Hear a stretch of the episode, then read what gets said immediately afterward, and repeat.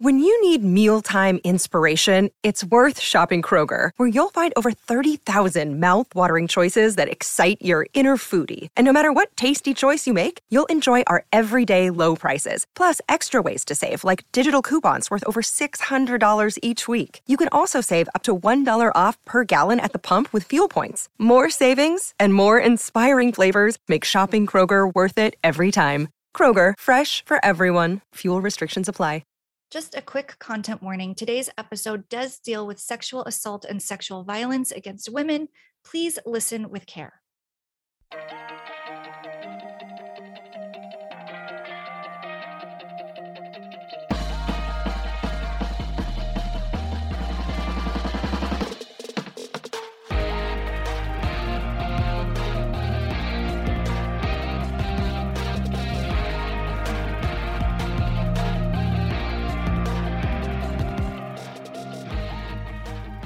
Welcome to episode 26 of Criminality, the podcast where me, Rebecca, and my co host here, Melissa, talk about reality TV, the crimes that happen with the people on reality TV. We believe loving reality isn't a crime. Hello, Melissa. Straight up You know- journalism. Okay, yes, you know, I'm inspired, and I thought, you know, if we have new listeners, I'm just going to ground them in some facts and some context. Perfect, perfect. Uh, so, yeah, happy to be here. How are you? Great, thanks. How are you? I'm good. I am um, enjoying your Zoom background. For anyone Oh, watching on YouTube, you could see Melissa's Zoom background has. Well, you'll find out what it is. If you don't Yeah, know, yeah, you yeah. will soon. Yeah, that that's more of a surprise thing that you want to see. You, you can't describe what's going on back. Yeah, this is like you gotta know it to understand it. You had to be there, kind of thing. Um, but no, I'm good. It's January. I don't know. Just like Yeah. things keep moving. Yeah, time marches on. Um, Yeah, life sucks and then you die, according to my father-in-law. He's always told my kid told my kids that. He's like, "Yeah, life sucks and then you die." I'm like, you know what? wow. It's true. It's true. There's pockets of happiness, but yeah, no, he's he's not wrong. Co- totally. Yeah, So- start them young on the realities of what actually we're working with here. Thank you, Grandpa, for your legacy. Exactly. Um, well, then maybe we should just get right into it because this might be a longish one because this is a big story I'm going to tell you. I'm excited. Okay, me too. So remember how I gave the clue TV royalty? That was one of the three, right? Right? And I meant it in the way that we all mean it when we say someone is TV royalty. Like I might call Oprah or Kelly Ripa TV royalty. Like who comes to mind for you? Who would you call TV royalty? Okay, take Kelly Ripa's name out of your mouth on that one. No. I, I know, I know you're right. we have You're right. don't I mean, I think it applies to her, but it's all subjective. So you tell me yours and it doesn't have to be mine. Fine. Okay, Oprah Winfrey would be one though. She would be Ryan one, yeah. Seacrest, I'll give Sure, you that. He's sure. a staple now in TV. Who else would be? Oh my gosh, Maury Povich came to mind. That can't be right. I think his reign is over, but at one point, I think people might have um, called him that. But it's sort of just like anyone with this big body of TV work who's been Right. successful in television for a period of time, right? So, my story and the woman at the heart of it, I think she might kind of qualify as TV royalty, but she actually really qualifies in the literal sense. Today, I'm going to tell you about the actress Catherine Oxenberg. Now, she's TV royalty because she's actually the eldest daughter of the Princess of Yugoslavia. Her mom was the Princess of Yugoslavia, which I'm just repeating because it's like, that's something I never thought I would know or talk about. right. Yeah. I never I knew she was royalty. Yugoslavia was beyond me. I had no idea about that. That was not the country Yes. I was thinking. Same. And she has a British accent. So it's also maybe not like the first one that would come to mind. Um, what I learned is that somewhere in the late 90s, early 2000s, Yugoslavia became Serbia. Sounds like it was real complicated, a little above my pay grade. So I think Yugoslavia is now Serbia, but she's still everywhere it's reported is titled as the Princess of Yugoslavia. Her mom, that Huh, is. Maybe okay. because that's when it was originally formed or when her title was bestowed upon her. I don't know. But we're going to go with Yugoslavia. But for anyone who knows about this, I know it's Serbia. Um, so, Well, not me, so you're good. well, yeah, and I didn't either prior to reading it. So while she's technically in the line of succession to several titles. She actually doesn't hold any noble rank herself. So if you're the daughter of a princess, you don't have a title. You're not princess to be or anything, which I feel like is a ripoff. Um, Totally. but she has some pretty good blood. She is the second cousin once removed to Prince Charles. She's the third, which makes her the third cousin of Prince William, Duke of Cambridge, as in William and Kate William. Okay. And so, do you know how to make this relatable to people like us at the grocery store, the deli counter? There's like you grab a ticket and they call your number, Okay. right? That's not really a thing we do here, but I I understand the concept. We don't have deli numbers. You just stand in line. Oh, it's pick a number over here. And don't you dare step ahead of someone who grabbed a number and you didn't. Okay, maybe it's a Northeast thing. Okay. Listeners, hopefully you have deli counters with I've numbers. heard of it. I I, I Yeah, watched you TV. just have like a friendly grocery store where it's like the honor system. I see. That's fine. So no one's fighting for their bologna. That's good. Yeah. Well, that's sort of my analogy for the succession. Like there's a number system of how many numbers away from the royal line Catherine is. And as of the time of this reporting, she is 3,936th in line to the throne of the United Kingdom and the Commonwealth realm. So it's not going to happen for her in her lifetime, but she's on the list. Like I'm, you know, I'm Well, not I don't the think we're that far down the list. If she's thirty nine hundred, oh wait, there's like billions of people on Earth. Probably okay. Yeah, Take no, I'm not, back, I don't think my name's nearing any list. her lineage is actually really amazing because her grandfather actually was the first person to bring democracy to Yugoslavia, and he avoided Nazi involvement through private negotiations with Winston Churchill. So, royal or not, like they hobnobbed with some major Yeah. world leaders, movers, and shakers. So she has a really incredibly rich uh, history and background, which I had no idea about. So, like you said, who would have guessed Yugoslavia? Because she was raised in London. She was actually born in New York, but raised in London. She attended a fancy French school. Then she went on to Harvard, where she was actually classmates with Conan O'Brien, which is a oh. fun fact.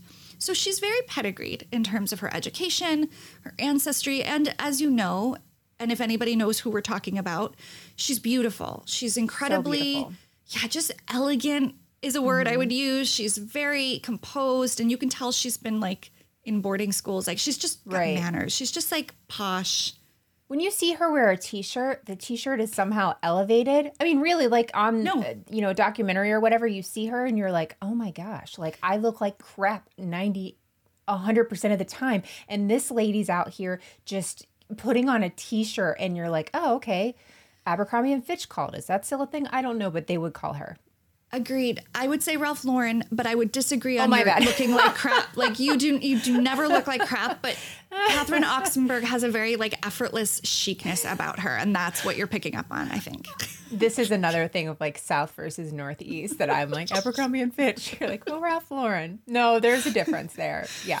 Okay. Well, even bad. just like demographic and age, but we totally, I'm picking up what you're putting down. She is super elegant, really beautiful, and she's a free spirit. And she decides to, she has a lot of options. She speaks multiple languages, but she decides she wants to be an actress. And this was likely influenced by the man her mother dated.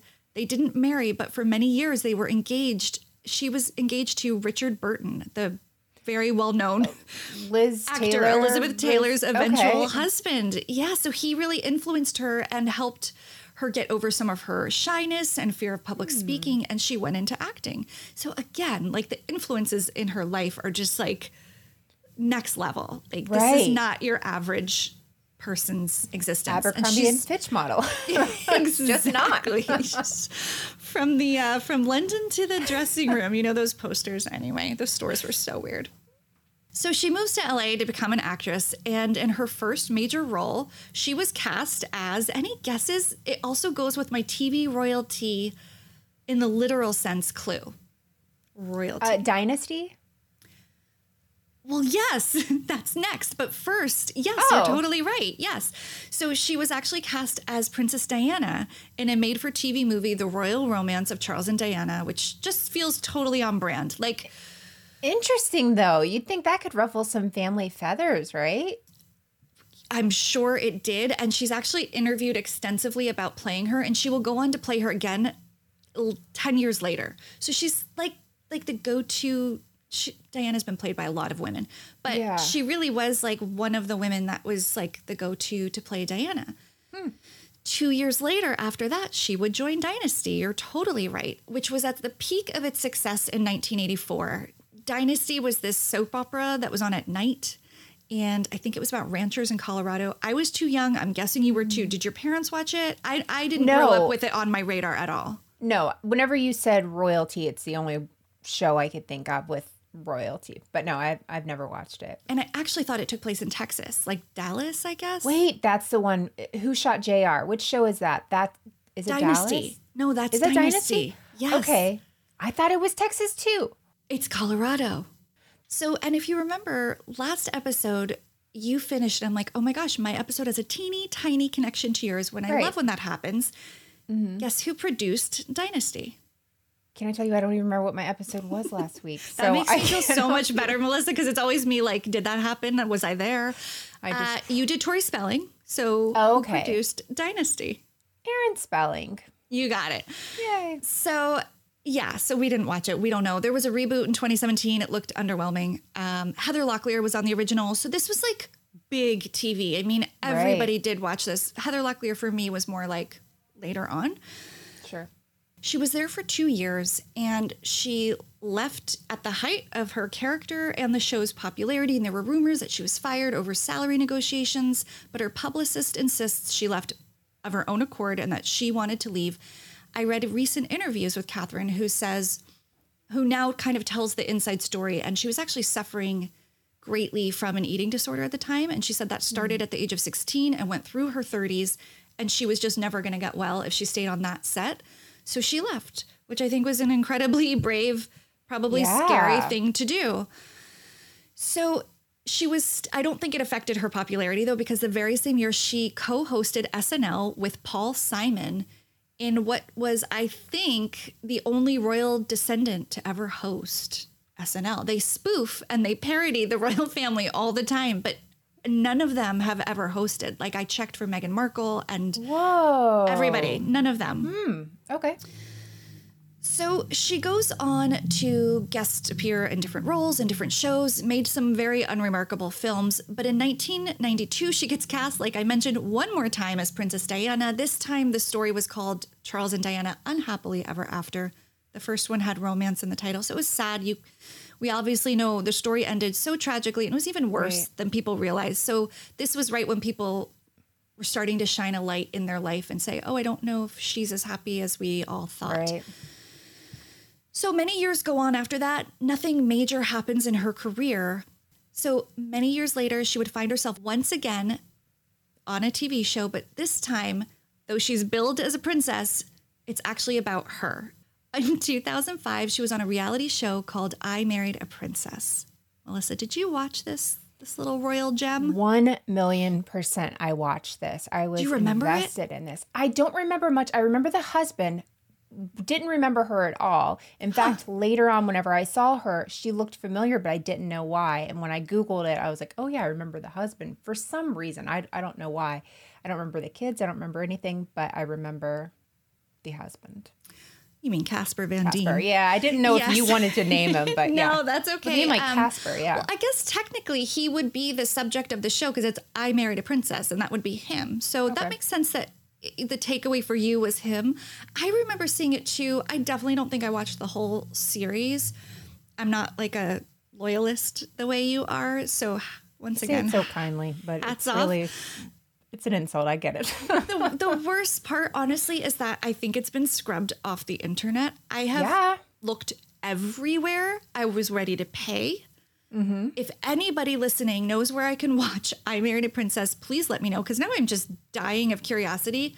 Like, I don't Mm-hmm. always want to go back and watch the show that we're talking about. I'll just watch clips and it's enough. I really wanted to see this. But Anyway, we're going to have to settle for a short description. This will be a little refresher for you and for listeners who may or may not have watched I Married a Princess, which was just one season. Oh, want to guess the uh, network? That's a fun I think it was game. Fox. I'm pretty sure it was Fox. It was not. No? E Right? Close. It's our little style. Um, E style. I want to say HGTV. That's definitely not it. Lifetime. Uh, Lifetime. Yes, yes, yes, yes. So, in 2005, Lifetime Network, it starred Catherine Oxenberg and her husband, Casper Van Dien. The show's slogan was Under the Tiara and Behind the Shades, a real life look at a fairy tale family. So, this is the cast rundown with the actual Lifetime Network descriptors next to each cast member's name, which is the family the husband, the wife, and the kids. Catherine Oxenberg, not your average spoiled princess. She's a very generous person who organizes charities. Casper Van Dien, American actor, macho man who will do anything for his wife and kids. India Riven Oxenberg, 13 year old aspiring actress, Catherine's daughter from a previous relationship.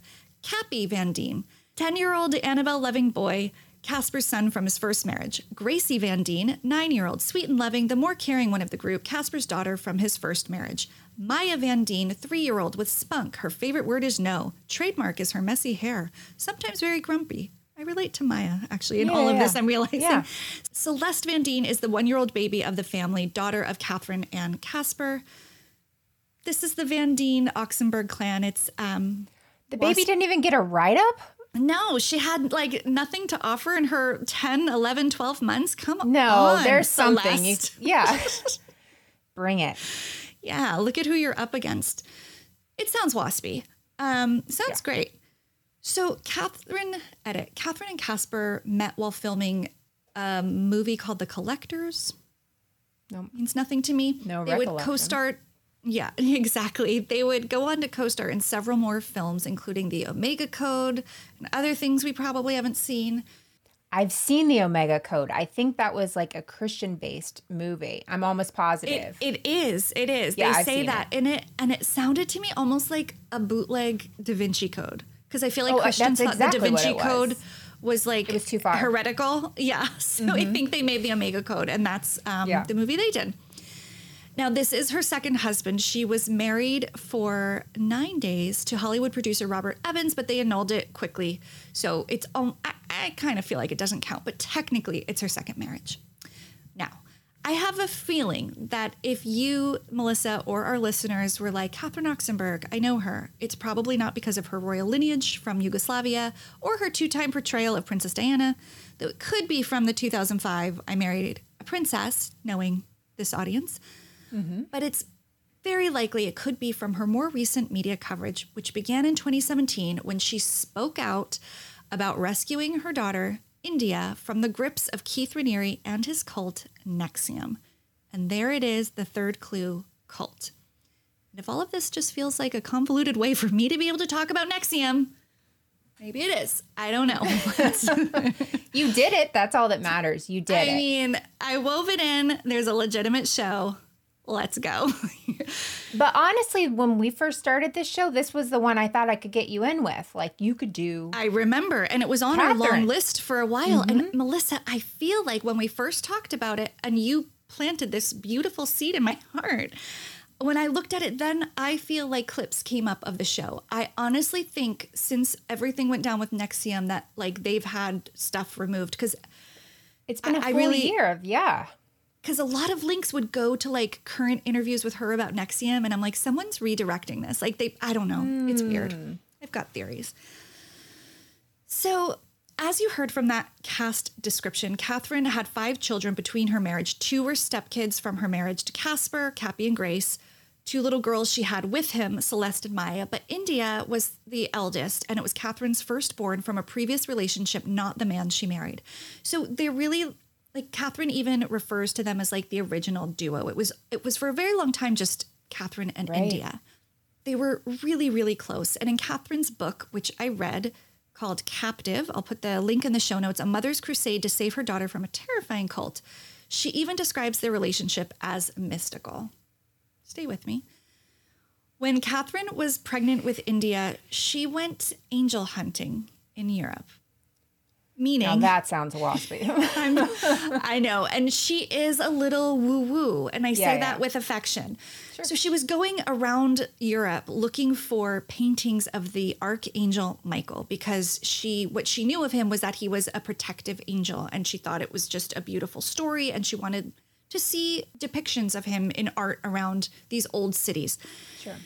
So she dragged this man who was India's father that she was very casually seeing around Europe, telling him all about angels and art and churches. And this guy wasn't religious at all, so he was kind of reluctantly participating.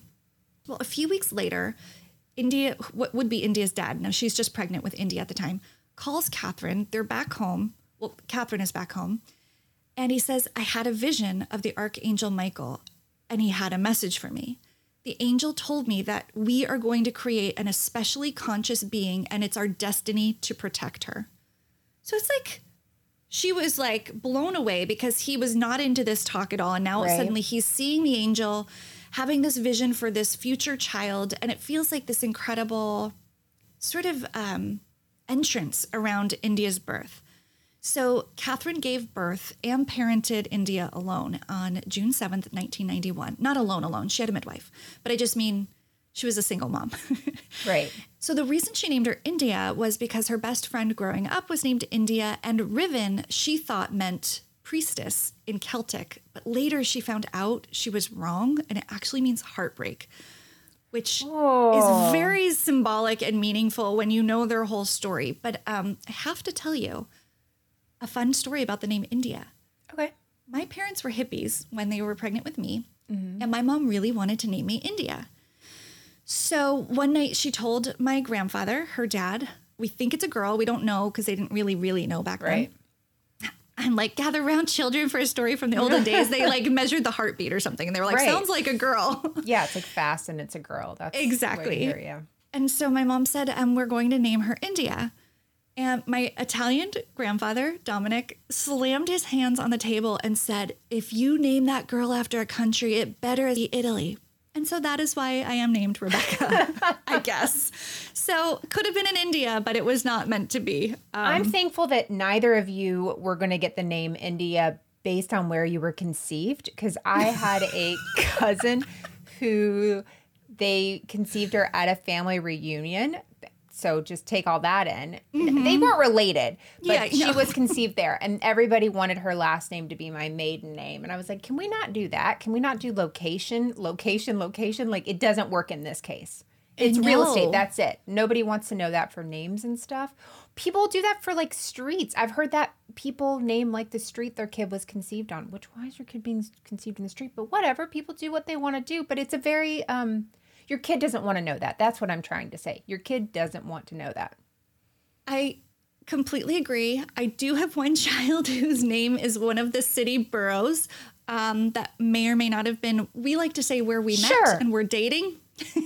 Sure. oh, gosh. I take it all back. No, I, I, should have known this information first. No, it's totally fine and it's not New Jersey, so everything's good. So Catherine and India from day one have this special bond, and it's this shared connection that bring them to a five-day retreat for aspiring entrepreneurs who wanted to make money ethically and change the world for the better while they do it, which sounds like a good thing. Catherine is actually the one who suggested that they attend this together. Hmm. She hadn't been getting a lot of acting work. She and her husband, Casper, had a lot of ideas for movies and TV, but producers just weren't biting in the way that they used to. So she was at a crossroads and she was also 50. And she's like, I don't know what my future is in acting. I might need to come up with something else. India was just 20 years old, but had a very specific goal. She was launching a gourmet food truck business. She had a reality show in the works. And she really felt like this intensive workshop could be helpful in just moving her stuff forward, clarifying her goals, etc. Now, Catherine accepted this invite after many people in her circles had been inviting her for what seemed like years. I mean, lots of people in her world were already taking these classes and workshops, and they were calling it capitalism with consciousness. So they signed up for this program called Executive Success Program, or shortened and often referred to as ESP. I don't know if you knew this, but before NXIVM was NXIVM, it was called Executive Success Program, which sounds very harmless and actually quite boring and corporate. But it wasn't at all, which we will find out. And for anybody who knows the NXIVM story and knows where this is going, it all started with a very basic MLM structured Right. self improvement, like business course. And for anybody who doesn't know this story, You may want to go watch The Vow after this. I can put a lot of um, references to books and things you can listen to and watch about this. This is really going to be about Catherine's story, about helping her daughter, and not a super deep dive into NXIVM. Yeah. And eventually you will have a TED talk on this. So if they want to wait a little bit, there that is that is to come. TED Talk, which will then turn into college curriculum that I will, you know, mm-hmm. teach virtually remotely from home. Then you'll start an MLM and the whole process will start again. Actually, listeners, I have a ground floor opportunity I'd like to talk to you about. can get in now. you guys want to invest now? The podcast is free until no, okay. So this group was branded as a personal development company and it offered these programs specializing in self improvement. And it claimed that the programs would allow members to experience, quote, more joy in their lives. I mean, who doesn't want that? And who wouldn't throw down $1,500, $2,000 for a five day course? Was that a serious question? No, that was just open ended rhetorical, but I'm guessing no. I wouldn't. No. Okay, I um, thought the way you said it with such confidence, I thought you would. And that's where I was like, oh, I know. Well, I think that's how a lot of people felt because a lot of people did it, right? Oh my gosh, I'm shaming you for making babies in a borough and Can the episode title just be Making Babies in a Burrow? The alternate title? Things are about to get crazy now. Let's take a quick break to hear from today's sponsor. Our show has been around for more than three years now, which is really something to celebrate. But when I think back over all of our episodes, one that really sticks in my mind, of course, is the one about the bling ring. There were literally teenagers breaking into the homes of celebrities and stealing thousands, if not millions of dollars worth of items. There is just something so scary about someone being in your home without your knowledge, even beyond just having your things taken. And that's why when it comes to home security, I only trust my home to SimpliSafe. Simply Safe isn't just some old fly by night security system. It was actually named the best home security systems 2024 by the US News and World Report. On top of that, Newsweek named it Best Customer Service and Home Security, which is really huge because if my house or the people that are in it are in jeopardy, I want to know that I'm speaking with people who are there to help me.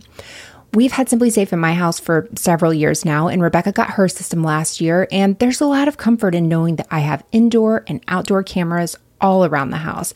And if you aren't sure whether it's something you'd actually use, you should definitely give it a try. There are no contracts and a 60 day money back guarantee. SimpliSafe has given me and many of our listeners real peace of mind. We want you to have it too. Get 20% off any new SimpliSafe system when you sign up for Fast Protect monitoring. Just visit simplisafe.com slash criminality. That's simplisafe.com slash criminality. There's no safe like SimpliSafe. Another day is here, and you're ready for it. What to wear? Check. Breakfast, lunch, and dinner? Check. Planning for what's next and how to save for it? That's where Bank of America can help. For your financial to dos, Bank of America has experts ready to help get you closer to your goals. Get started at one of our local financial centers or 24-7 in our mobile banking app. Find a location near you at bankofamerica.com slash talk to us. What would you like the power to do? Mobile banking requires downloading the app and is only available for select devices. Message and data rates may apply. Bank of America and a member FDIC. Okay, so they sign up for this five day course, and Catherine describes the first few days in her book. She found all of it really weird. She didn't like how everybody was incredibly reverent towards this mythical figure that they talked about, Keith Raniere, who was nowhere to be found in the course, but they talked hmm. about him all the time. She didn't like how you had to call the main teacher, Nancy Salzman, prefect. She didn't like that you couldn't tell the people in your life about the specifics of the course because the information was proprietary. And she really didn't like the hard sell for the next course before this course even was over. She really, really hated the sashes. That's right, I said sashes. Because this was a business self improvement course, and yet there were colored sashes to delineate where you fall in the hierarchy of the organization, with white being the lowest, so everybody was given white, with the elusive gold sash going to only the prefect, Nancy. Later, even Keith would say he didn't have a gold sash because he is always a student. Oh gosh. But I, I get ahead. So she was resistant, she was skeptical, and she challenged the members openly and defiantly in the program. She only stayed because she'd paid for both her and her daughter. And India seemed to be into it, and she thought it was like a mother daughter bonding thing. And she's like, well, I could probably get something out of this. I don't need to buy into all the hoopla. And there were other people in the class of note. There were B list actors, A list actors, well known people in the industry. Rosario Dawson was at this specific intensive. And then she saw an act, I know. Then she saw an actor that she used to be really good friends with named Callum Blue. And this put her at ease because she was like, he's been in stuff. I know his name. There's how many Callums could you possibly know? Yeah, Probably had no, a baby um, named Callum. It was one of your kids. he was in Callum. something yeah he was in something like kind of big but it's neither here nor there. His presence gave her comfort that like these aren't crazy people. Sure. right? Like there's even someone from my background. So they're reconnecting. He rolls up his sleeve and guess what? He has tattooed running down his arm melissa. Callum Blue was here. close. An illustration of the archangel michael. So oh wow. if you are prone to believe in signs and wonders as I believe Catherine is, I am too. You'd be like, I'm in the right place, right? Like that's Right. kind of a sign. She felt like I'm safe. This is a good thing. But unfortunately, it really, really wasn't. It was the beginning of basically a hellish journey for both of them. So Catherine was just full of snarky remarks. She was even being reprimanded for her defiance the first three the first couple of days. Something weird happened on the third day. She had a breakthrough. So ESP uses a technique called EMs. Have you heard of this part of NXIVM? It's called exploration of meaning. I I don't remember. Maybe. No. It's fine. It's a process that pushes its students to reassess painful traumatic experiences with the intent to decrease the negative long term effects of memories. It's therapy, but with unlicensed facilitators. And it's kind of a dangerous thing to do. And they did it kind of like party tricks, you know, like uh-huh. Melissa, tell me about the worst time XYZ. And then you would say it. And then they would start to give you new ideas and ways of thinking about it. Mm-hmm. So Catherine experienced a breakthrough while under Nancy's guidance, and she made connections about some childhood trauma to current anxiety blocks she had when auditioning. And she really felt like they were connections that she'd never previously made. And so Right. that was sort of powerful and exciting. And it did make her stay. So she ignored the gut feeling, she ignored the red flags, and decided to continue on with the level one program. Now, keep in mind, you have to purchase that before you finish. And that's just how the cycle starts. You're just in and you keep going and getting further and further along. Now, you have to realize behind the scenes, Catherine was a great get for the cult. She was older, a little more established financially, she had connections, and behind the scenes, there were tactics in place trying to get people like her. Now, she was a little defiant, so they were working on breaking her down, but they knew she'd be a great optically for the organization. Mm-hmm. And she had this young, beautiful, talented daughter. So there was a lot happening to get both of them, but they were always kept separately. All these courses hmm. and trainings, they got put in different small groups, and Catherine had requested to be together, but they said that they never do that with family members, which again, just didn't sit right with her. But she also was trying to respect India's journey and figured she doesn't want her mom kind of overshadowing her experience. Like, who wants to have a breakthrough of your own next to your mom, Sure. like pouring her heart out? So she let them be separated. So Catherine and India continue moving up in their coursework together, and this is when their paths really start diverging. Catherine was looking at it as coursework and tools to unlock her creativity, and it was working. She was feeling energized. She had new ideas. She started working on documentaries and starting nonprofits. She felt very refreshed creatively. She was taking what worked for her and just leaving the rest. And there was a lot that wasn't working. She got to a part of the program where they split men and women into two different programs. Men went to something called Society of Protectors, also known as SOP, and women went to Jness, which is just a completely made up name. And in Society of Protectors, sometimes their wor- names have like incredible meaning, and sometimes you find they're just like made up Latin and like fake names. Right. It's so weird. Huh. So the men went to SOP where they learned how to be men and stop acting like little boys. And they had readiness drills, and you had to go in with collateral, like $1,500. And then if you failed any of the exercises, you didn't get that money back and the group collected it. So there was this sort of collective buy in like, well, everybody wants their money back and I don't want to let down the whole group. Oh, and the group would lose their money too if you failed. So oh, there was this weird pressure that wasn't you know authentically motivated it was completely Right. like this threat of outside you know ruining people's financials and your own it was so messy meanwhile in Jness women were told they were too emotional flaky and irresponsible if not narcissistic. They were self-absorbed and inclined to cast themselves as the victim. They really hated this concept of victimhood. And knowing now what we know about NXIVM, which you all will know more of when I'm finished if you don't know anything, it's a very interesting tactic that they used early on in these courses Yeah. to sort of make you believe, yeah, no one's a victim. You can't be because of this. And then they give you this nonsense training about why that can't be because of hmm. your own mental agency and all this other stuff that if we had paid $5,000 for, we could learn too, but we didn't. So the idea of victimhood just doesn't exist. So these workshops cost 5000 each and there were 11 in total that you had to complete. So again, what's at play here is the more you buy in, the more you have invested, the harder it is to leave because Right. you're like, but I've spent 10, 20, 30, $50,000 on classes. So when something starts seeming off, you might just ignore it because who at that point wants to say I was wrong and you've oh, invested all this time and money? Mm-hmm. The other thing is you do not meet Keith until you're through level two, and they hype him up from day one. Major cult tactic.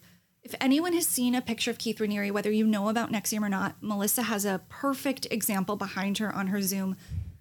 This is the guy that they've been hyping up since day one, and you get to meet him level two. Now, again, it's that same idea. If something's been built up so much, Right. even if you look at him and you're like, I don't see it, you might be like, oh, exactly. You might say, mm-hmm. Oh, but like listen to what he's saying. And you might feel something in his presence just because of what everyone has said. It's like a legend. He's like Yeah, yeah. a legend. Catherine had a real problem with Jness, felt like it was anti feminist and it wasn't about what, it wasn't in alignment with what she believed and what she wanted India to believe. right. And she was actually one of the projects she started working on was this documentary about women and sex called Sexology. And when her fellow Espians, as they were called, these are people in the ESP program, found out she was making this, they said, You have to get Keith involved. He would love this. And she was like, Absolutely not. There, no man will be speaking into this. Like, my director's a woman. Right. My board is a woman. This is done by women. But they said, Please just tell him because you're going to be meeting the Vanguard soon. Did we talk about the Vanguard? Nancy's No, prefect. Keith had to be referred to as Vanguard. So, headquarters of Executive Success Program are in Albany, New York. Now, remember, I've been talking about she's in LA. They've been in Malibu this whole time. So, if you watch The Vow, their home in Malibu is a dream To Die for. to mm-hmm. die for. It's literally on the beach. It's it's like she's rich and you can tell, but it's mm-hmm. understated. It is not tacky. It is like it's old money, right? And it's just Right. like I just I want to go to there. Like I want to be in her house. So the idea of so Albany, I'm a New Yorker. It's my state capital. It's a pretty bleak place. It is our state mm-hmm. capital. There's not a lot going on there. I'm, I- I know there's a lot of lovely people and there's some great universities there. I'm just saying it's like very gray. It's north and west of the city, and like the sun is just very rarely there. Right. So just the juxtaposition of Albany and Malibu. So she flies to Albany, where this is where she gets to see headquarters, which is a super sad brown brick office building in suburban Albany. And while there, she gets a coveted invitation to one of the cult's trademark events, middle of the night volleyball. Again, Melissa, perfect picture. This was the thing that if you were lucky, you got to get invited to watch Keith play volleyball with other members of Executive Success Program. And if you were really lucky, he would sit down on the sidelines afterwards and take questions. It's like Jesus in the Bible where people were trying to touch the hem of his cloak to get healed. Like this is sort of the feeling around Keith Raniere. It's so wild, but when you're in a group setting like that, if everyone, like you were saying, if everyone's hyped up, you're not going to be the person to be like, I mean, even even me who's like not, I, I don't know how far I could have ever gotten into this, but I can see the whole group setting being like, oh, okay, well, maybe they're seeing something I don't. And obviously, I've got to be wrong. But if I came Exactly. in anywhere and saw this, I just, it is, there's a reason you don't see it until level two. They got to really get in your head before you're prepared to see this and think anything positive about it. Absolutely. It's so strategic. They've also been touting his intelligence from day one, talking about his IQ, which is 240. Um, he's a musical prodigy. He, you know, so many things that have all been debunked, by the way, all of them. Yeah. So it's obviously not his good looks that they're banking on. They're building up this persona of a hyper intelligent, philosophical guru. Right. So that's also part of it because there has to be something else. Because There just, has just to. look. It can't just be the headband. It cannot, and, it should not. the booty shorts. And frankly, volleyball after 5 p.m. anywhere is just a no for Midnight volleyball? Get out of here. I played volleyball, loved volleyball. Would not be caught dead playing volleyball with this man. He wasn't even no good. way. No way. And it's at events like this where you might even get to have a personal EM session, remember exploration of meaning, with Keith himself, the way Allison Mack did the very first time she met him. Melissa, take a look at that clip I sent you. There's two. I broke it up into two because they're long, so you can go ahead and watch both. Okay. Is that important to you? Yes. Why? Um, why is that important to me? Because it's, um, because I think it's, um, because so much of who I am is wrapped up in art. Give me an example. I guess I'm not. When I go to see a, a film or a piece of artwork or something happens to me, I'm just so excited and one blissful, joyful. You know, you can practice generating an extreme feeling of joy over anything. There are methods that we have, especially in 2C. Yeah, it was uh super awkward. It was very intense. That's like watching somebody have a conversation you feel like you should not be watching. Like honestly, it looks like it could have been heading in a number of directions and some of those would get you knocked up in a burrow, but it was a lot for me to um to take in. It was Yeah. gross. It's super super gross. And for anyone who who knows like the spoiler of what's to come, which let's just wait for it. But I just want to point out that that was in 2006. That was Allison Mack's very first meeting with Keith Raniere. Now she would basically get so close to him and go down for a lot of the crimes within the organization, which is just so weird to see. But when you see how intense their first meeting was, um, I'm just going to send you one more thing in the chat. This is 10 years later. So she basically, that moment, bought in.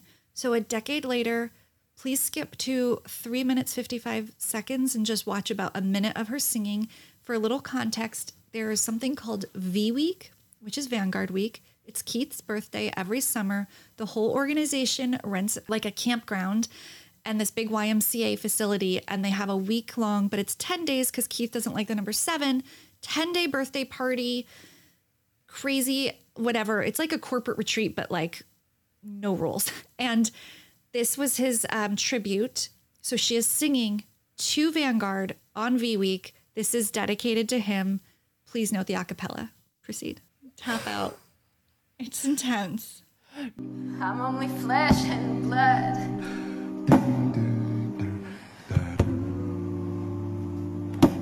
But I can be anything that you demand.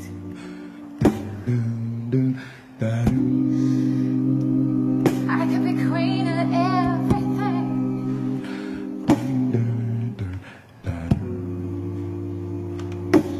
I just a tiny little grain of. Doo boo doo boo. is she sobbing yet Torture. She was quite hysterical. Yeah. Him? So so this is what can happen. I mean, 10 years is a long time and not a long time. I just felt like that was very important to show a journey of what we're talking about. So it is now 2016. Keith asks, Keith does find out about Catherine's documentary, asks to be part of it. Catherine shuts it down immediately. And this is when she decides to really just disengage with the group. She just, she's like ignored things long enough. But Right. unfortunately, yeah, she just got to that point for herself. Unfortunately, while Catherine became less and less interested in the group, India was just going further and further in and actually decided to take on a leadership role. So at some point, you could be invited to become a coach, and she was. They saw a ton of potential in her, and I think it's because she was younger and more impressionable, and Catherine was just too wise and mature. And that's not to speak against India, just No. life experience, Experience, thing. yeah, exactly. Yeah, and Catherine just saw the BS and she she saw the financial cost of it and the benefits, and she just started looking at it all and going, no. So India decides to be a coach full time, and she decides to leave beautiful Malibu and move to Albany full time. And Catherine is worried, but feels like India's on her own path. Like, what can I do? And she is, you know, tw- I think she's 21 at this point, 21 or 22. She can't really tell her not to. But then Catherine gets two alarming phone calls relatively near one another. But this is after India's been gone and increasingly disconnected from Catherine and her family and more and more immersed in executive success program. Some point not too long ago, Catherine's father had died and left each of, um, I guess, grandkids and various family members an inheritance. And India got six figures. Catherine doesn't name the amount, but it's either one hundred thousand or nine hundred between nine hundred thousand dollars. It's a lot of money for a twenty one year old, and she got it on her twenty first birthday. And the financial planner called. This was before she was twenty two, and just said, "Catherine, heads up, India's money is almost gone." So India was dipping in and spending money on more courses. The thing about NXIVM that really took it down was the the the labor practices. They were in violation. Nobody got paid for their work. And if you did, it was these commissions, but you had to spend so much to get to the point where you got a commission. It was this cyclical funneling of money. And you weren't compensated. And NXIVM would say they would support your entrepreneurial ideas that you just had to fundraise and come up with the money. So you would give over these large sums for a t-shirt company or a food truck that would never ever happen.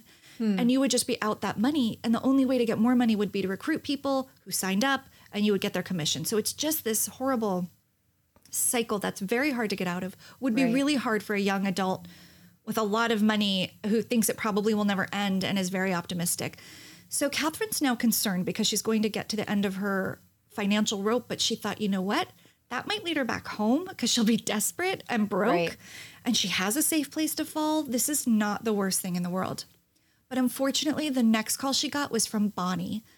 Bonnie played a prominent role in The Vow for anybody who watched it. She was the wife of the man in the documentary who captured all this footage because he was kind of their in-house documentarian. The reason Right, we right, right. watched Allison and Keith meet is because Keith wanted everything recorded.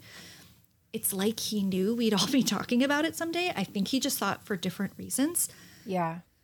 Bonnie had decided to defect from the group, which is actually what they said. When you leave the group, you were a defector. She needed to tell Catherine some some pretty major things, and that it was best to do it in person.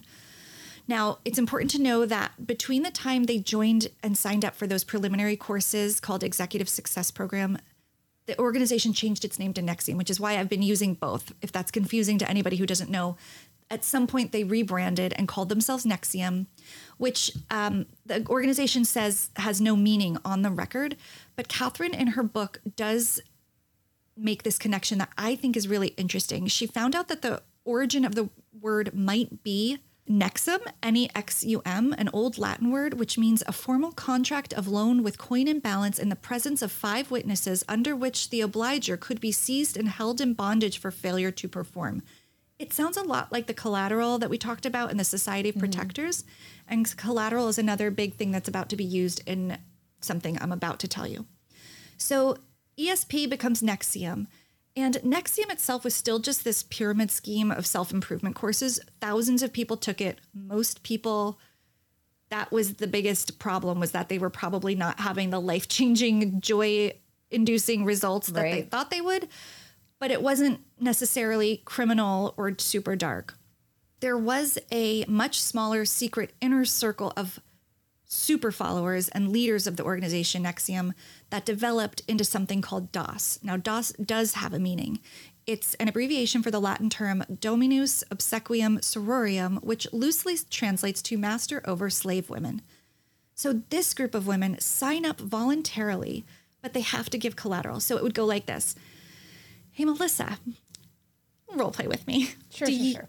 Do you want to join? So I'm part of this thing. It's like this group of self empowered women, and we're doing amazing things. And I think you'd be perfect for it. Do you want to come? I know what you would say. You'd be like, no, I Absolutely don't. not. I'm busy. Are there Whatever people day there? it is, I'm busy. Yeah. Do I have to leave my house? No. Um, but for this game, I will say yes. I'd love to, Rebecca. That sounds like me. I knew it would. I'm so glad to hear you say that, Melissa. We really want to protect the integrity of the group and the confidentiality. So you do have to provide something to us so we know you won't tell anyone. Something that you really wouldn't want out there. Naked pictures will be fine. Perfect. Don't have any of those, so not Here, let it. me take one. Okay, so it gets creepy Oh my quick. gosh, but yeah. but yeah, that's pretty much the sell. Except that these were really like people you already trusted and were in leadership with. So if you find out there's this inner circle among the inner circle and you're not part of it, you're probably like, hey, yeah, of course I want to be in. So people would send the naked pictures. Some would say, well, I don't really have anything else because they would start saying we need more. So some women would make things up. They told lies about their husbands. That was Sarah mm. Edmondson's case. She was another NXIVM whistleblower. She made up that her husband was a terrible abusive father to their young toddler. He wasn't. But she just said, Oh. I'll just say it and I'm never going to break the vow, so nobody will ever know. Right. So they get these women in very compromising positions. And then once they're in, they get surprised with a surprise ceremony saying that they're all going to get a small permanent tattoo like mark that's a symbol of the elements um, the wind, the mountains, and the air. And they were like, okay, it's like a group tattoo. I'm down. I have one of those, by the way. Um, tramp stamp before that was a thing. it kind of became one of those what they thought was going to happen and what they got. Right. They were also told Keith was not part of this. This was female run and driven from the top down. And the idea was inspired by Allison Mack and India Oxenberg. However, much later it was revealed that Keith was very much behind it and it was mm-hmm. Allison Mack's and his idea. And he received every photo and every piece of collateral that the women had as it came in. Oh man. Also, that brand, it was not an abstract symbol of the mountains and air. It was actually the initials KR and AM. So, for anyone who wants to Google it, it's pretty gnarly to look at because it's, oh, and it's not a tattoo, it's a brand. It was done with a cauterizing pen on their pelvis, and they had to be completely naked and held down while it was being branded. Also, Bonnie told Catherine most, if not all, of the DOS women were in varying levels of sexual relationships with Keith.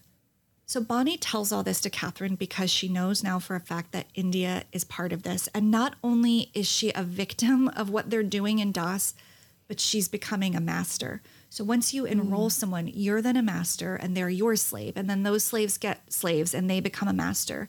And there's diet restriction. You're only allowed to have two to 400 calories per meal per day. So these women are getting thinner and thinner. Nobody's in, you know, nobody's healthy. If your master calls you in the middle of the night to do something, you have to do it. If you don't, you get punished. There's paddling, there's cold showers, there's running in the middle of the night.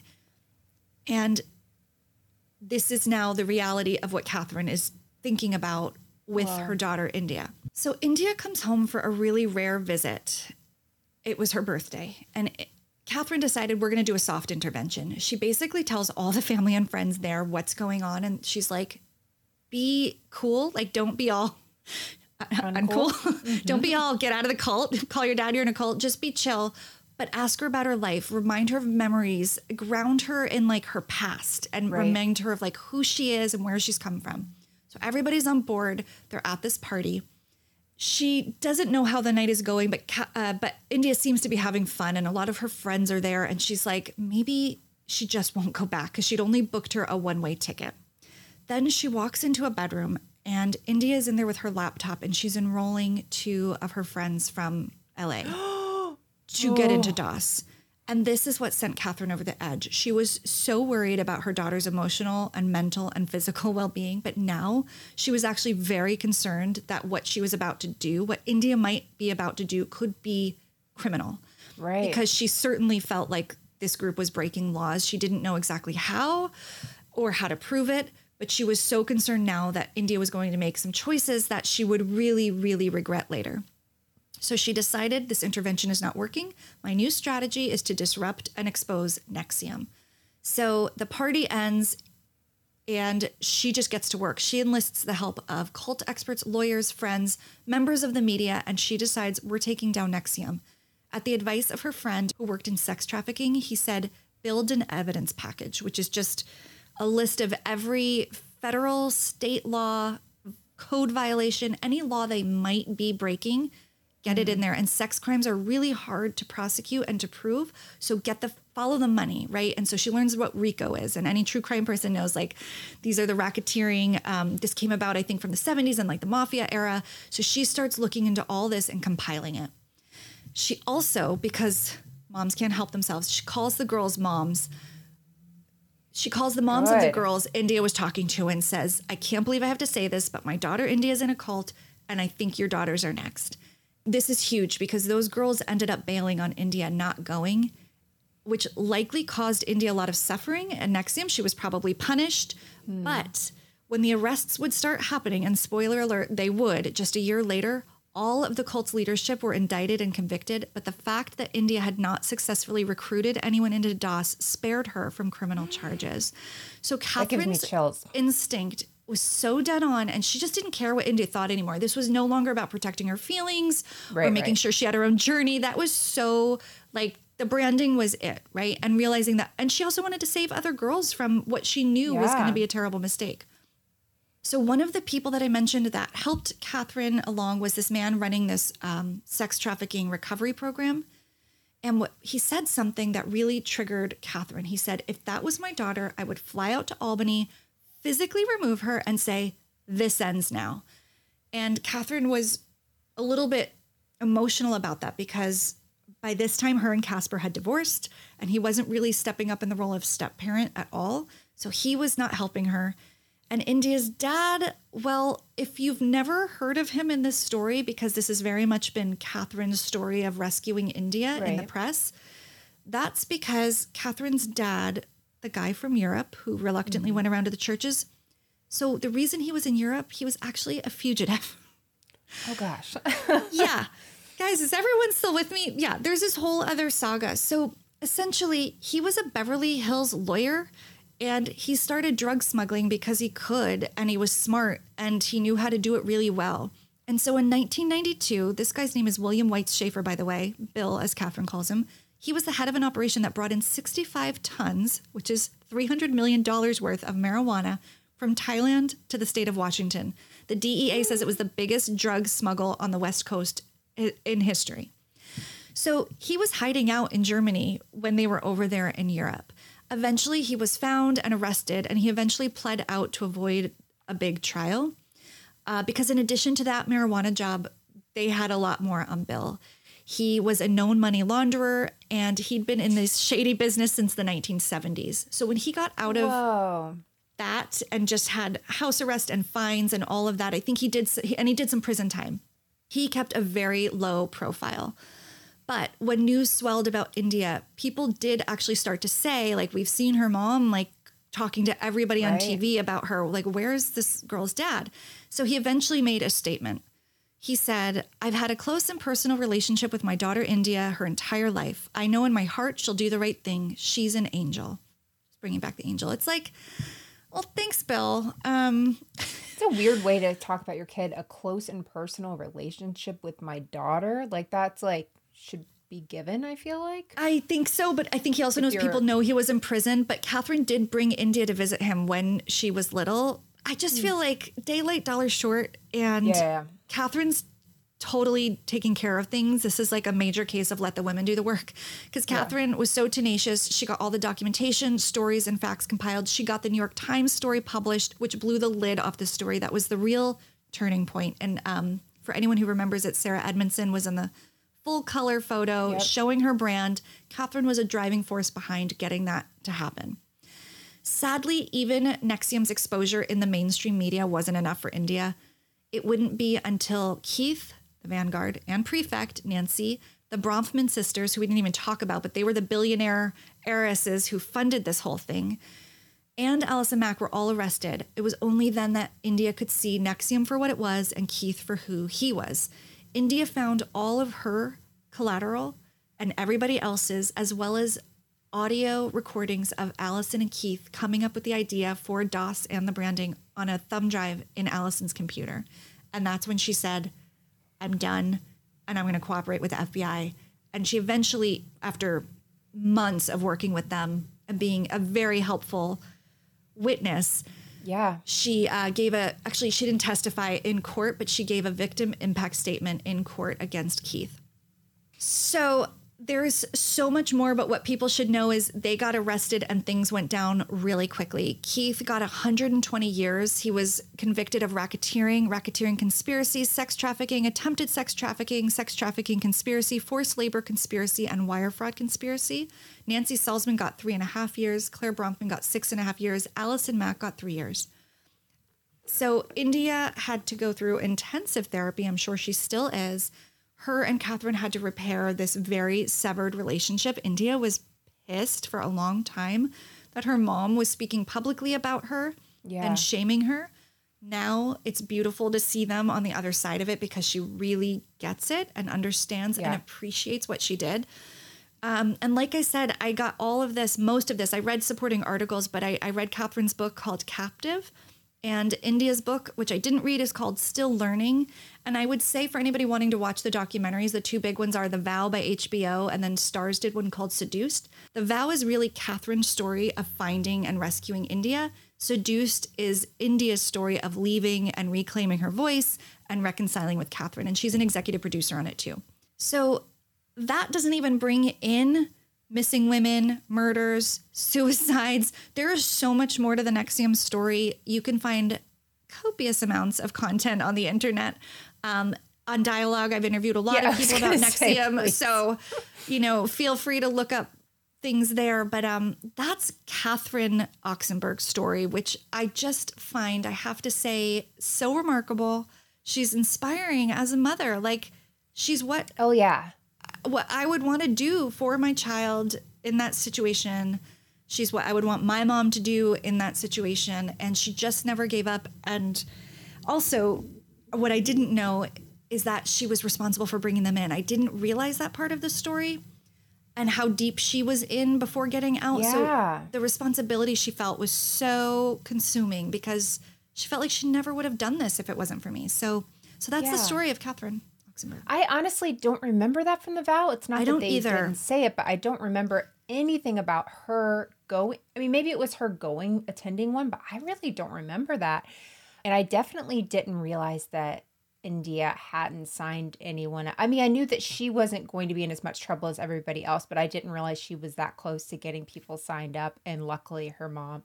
I mean, that could have gone so so differently. She's seriously so lucky the timing of that worked out the way it did. And I think she did sign people up in terms of courses as a as a coach, but that is very different from the DOS stuff.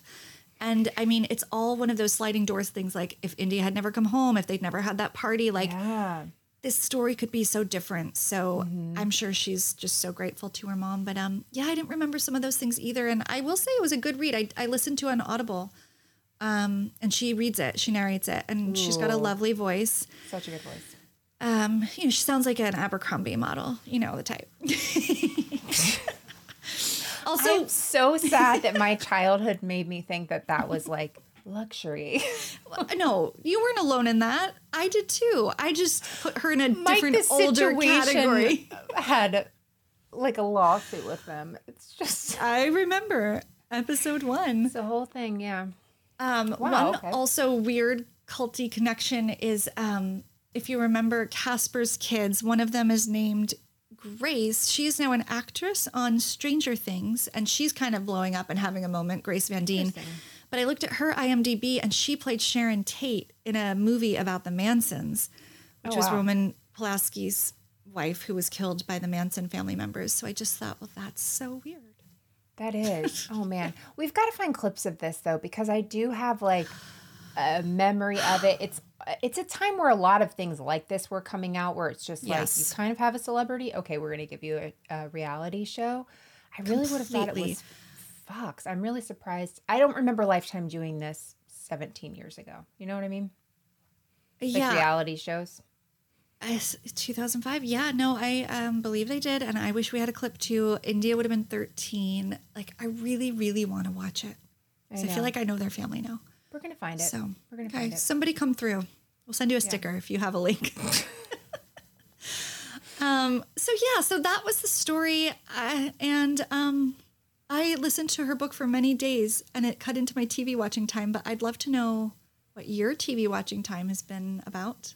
Here's the thing. You know, whenever you're like not sure how well you're doing with your mental health, but then like there's clues that give you that things are going downhill before you really like break. Here's how I knew that things like I'm getting to a, a spot where like I really need to like take some walks and take some time to myself.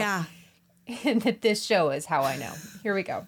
Okay. Uh, number one, twins, which that's for um, for Kimberly and Katie from uh, Date with Dateline. My next clue is TLC, and my third clue is Tom. Okay. Is it the Darla and Stacy? Darcy and Stacy. Darcy and I- Stacy. I have watched uh, uh, Darcy and Stacy. Here's the most upsetting thing. I'm doing so not great that um, I here's whenever one of them was getting veneers and her teeth were shaved down. That's a that's a photo of her. Um, I started with no, no, no, no. That's a horror movie. It is a my life might be heading that way.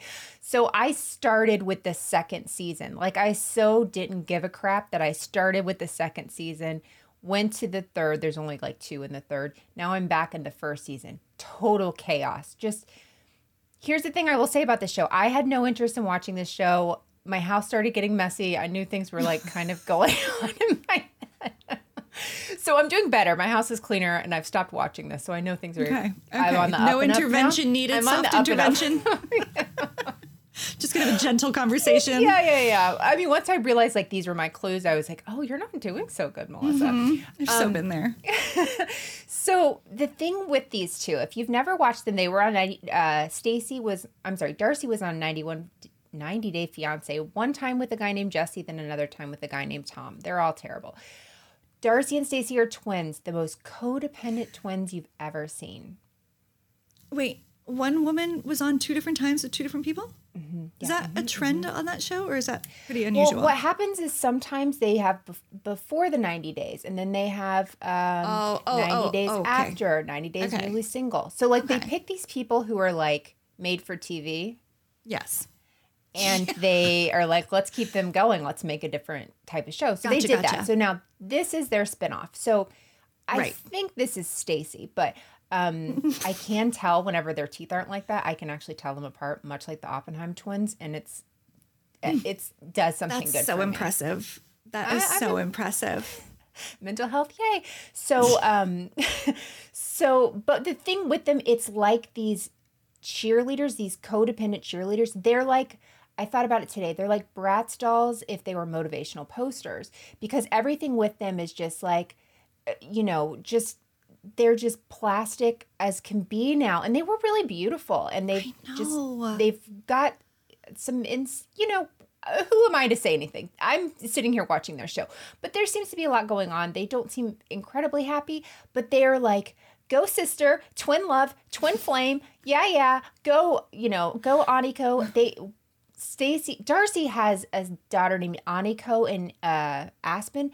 They're the most beautiful girls, the most sweet girls, the most norm. Like it doesn't compute. So the whole time I'm watching this, I'm just like, how, how can Yeah. I be a better mom like Darcy? I don't know what's happening because her kid seems to like her. So I'm like, what am I doing wrong? So anyway, I'm just going through a lot. Um, don't watch this show. Absolutely don't watch it. If you find yourself watching this show, call your doctor, have your medicine adjusted, and see what happens. Oh That's my, my gosh. warning. We have talked about them offline before and Mm-hmm. you know, yeah, I I am I uh it's it's alarming to look at their old pictures and their new ones and I don't people can do whatever they want with their faces and their bodies. Um it just does bring about more questions than answers and Mm-hmm. you know, case in point behind you. I can't. Um yeah, you know, you always have a friend here in the burrows you can call if you feel like you're gonna spend a little too much time watching. Yeah, I'm in season one, but I've kind of paused, so I don't really Yeah, need to know what a break. happens. Yeah. I already know I've watched the future, so it doesn't get much worse. I'm good. That's incredible. Well, my show's really different, but it is reality. Um, it's Netflix. I'd call it more like a series than a reality show, but it's a reality show. Okay. Um, Netflix, New York City, Judaism. Ooh, I don't know. It's my unorthodox life. Oh, okay. I've heard of it, haven't watched it. I'd heard of it for so long too, and I actually thought it was a scripted show. I thought Me it was too. like younger or something. I thought it was, I knew it was about a woman who left a religious community, and I just assumed it was scripted. Sure. And um, it is very much not, and it's really good. Actually, can I just read the blurb because I don't know how to Yeah, explain it. please do. A Hasidic Jewish woman flees an arranged marriage in Brooklyn to start a new life abroad, but her past catches up to her. That's not a great blurb. So she's very careful. It's about a. Sorry, I did that for clarity, I and I feel like it. I can do better. Netflix. Okay, So it. it's about a woman named Julia Haart. Haart is a new given chosen last name. She wants to completely remove herself from her ancestry, upbringing, and also what she married into. And she had four kids though, so she leaves her husband, but she also has four kids, aged like at the time probably nine or ten to like twenty something. And so it's her journey post leaving and her relationship with her kids and now they're on their own journey trying to figure out what they will or will not embrace about the Jewish faith but I want to be really careful to say and she is as well she knows lots of Hasidic people who are uh, you know working in mainstream jobs allowed to sing and dance all the, she was in a very fundamentalist Right. sect of Judaism. That is not what the Jewish she's trying to expose her kids to now. So she's just you know makes that distinction. But what's really cool is she left and she's gone on to have this major career. So she's the ceo of elite world models. Oh, wow. and she was the creative director at la perla lingerie. So she went from not being able to speak in church or in her home if they had company or uncover her body to like new boobs new outfits Right. ceo like married this older Italian guy, and they live in this insane penthouse on the Hudson River.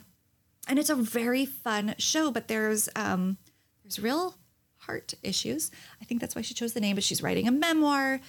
Um, the kids are kind of upset there because it's bringing up those memories, and so they all look really happy now.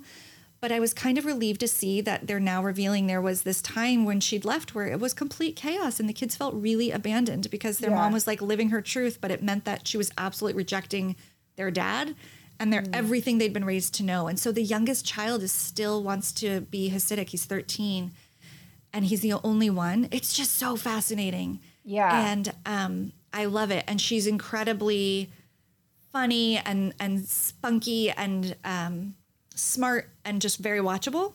And I like it. Oh, nice. Yeah, Yeah, I want to check that I out. really I like it. totally thought it was scripted, and I thought this person was younger. I thought it was more like whatever that Amish show is that I get sucked into from time to time, Breaking Amish. Thought it was more Oh, like that, where it was like What's- leaving at 18 or whatever. Right. What's the thing they do at 16? Like Rumspringa? Rumspringa. Yes. Yeah.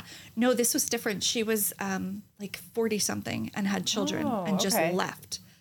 Pretty crazy. Whoa. okay, yeah, I want to check I'm that out. super into it. And she has a great assistant named Robert, lots of personality. I love, it. And my mom got me into it. So oh, fun. Okay. she didn't name me India, but she gave me some good shows to watch. So. Yeah, nice. I mean, well, now I've given you a great show, and uh, if you're headed for a breakdown, and then I can watch yours when I'm on the up and up. Yeah, there's a time and place where that show, I'm sure I will turn it on and be like, this is the only thing I can watch. I don't deserve anything better. Exactly, exactly. Um, So let's do this again in a couple weeks and Sure. you can tell a story. Could I have some clues? Would love to. Okay, ready? Here are my clues. Number one, MTV. Number two, marriage.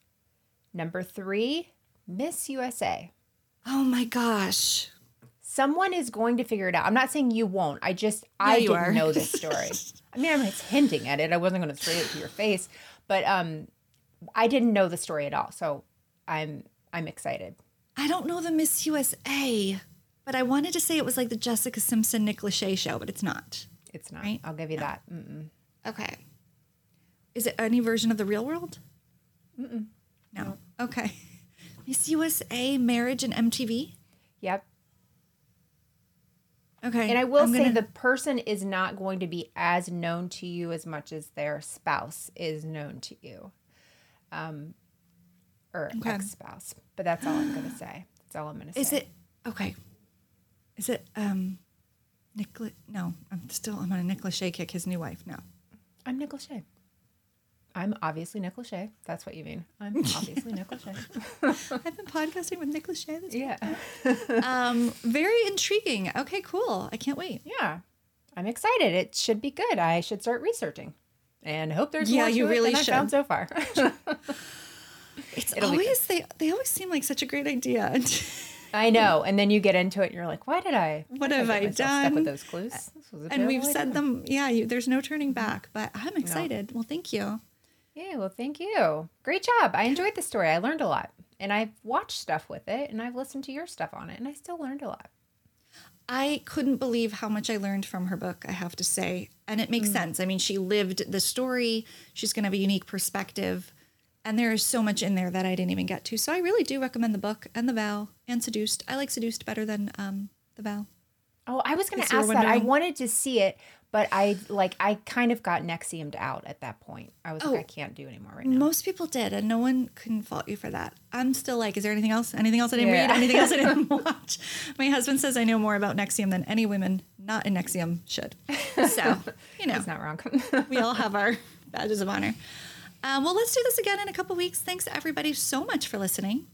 Absolutely. You can find Rebecca on her other show, Dialogue, every Wednesday on your podcast feed. Make sure you uh, subscribe so they're just there when you wake up on Wednesday mornings. It's wonderful. Yeah, Magic. there's actually some cult episodes coming very soon, uh, some new ones. You can find Melissa on Tuesdays with her other podcast, Moms and Murder, which was just featured on MSNBC. Congratulations to you and Mandy. That was so cool. Thank you so much. It was very not stressful and totally fine. Thank you. Yeah, you were not freaking out on the inside. You looked perfect. Um, yeah, follow us at Criminality Show on all the platforms and sign up for our YouTube channel, which is also Criminality Show. No, you have to subscribe to that, not sign up. Subscribe. Oh, yeah. Or you can sign up and we can make it like an MLM and it's a whole thing. Remember, get, Yeah. get in. Ground floor. Yeah, ground, floor on floor. YouTube. You heard of here first. No money back guarantee. Okay. there you go. Have a great couple weeks. Bye.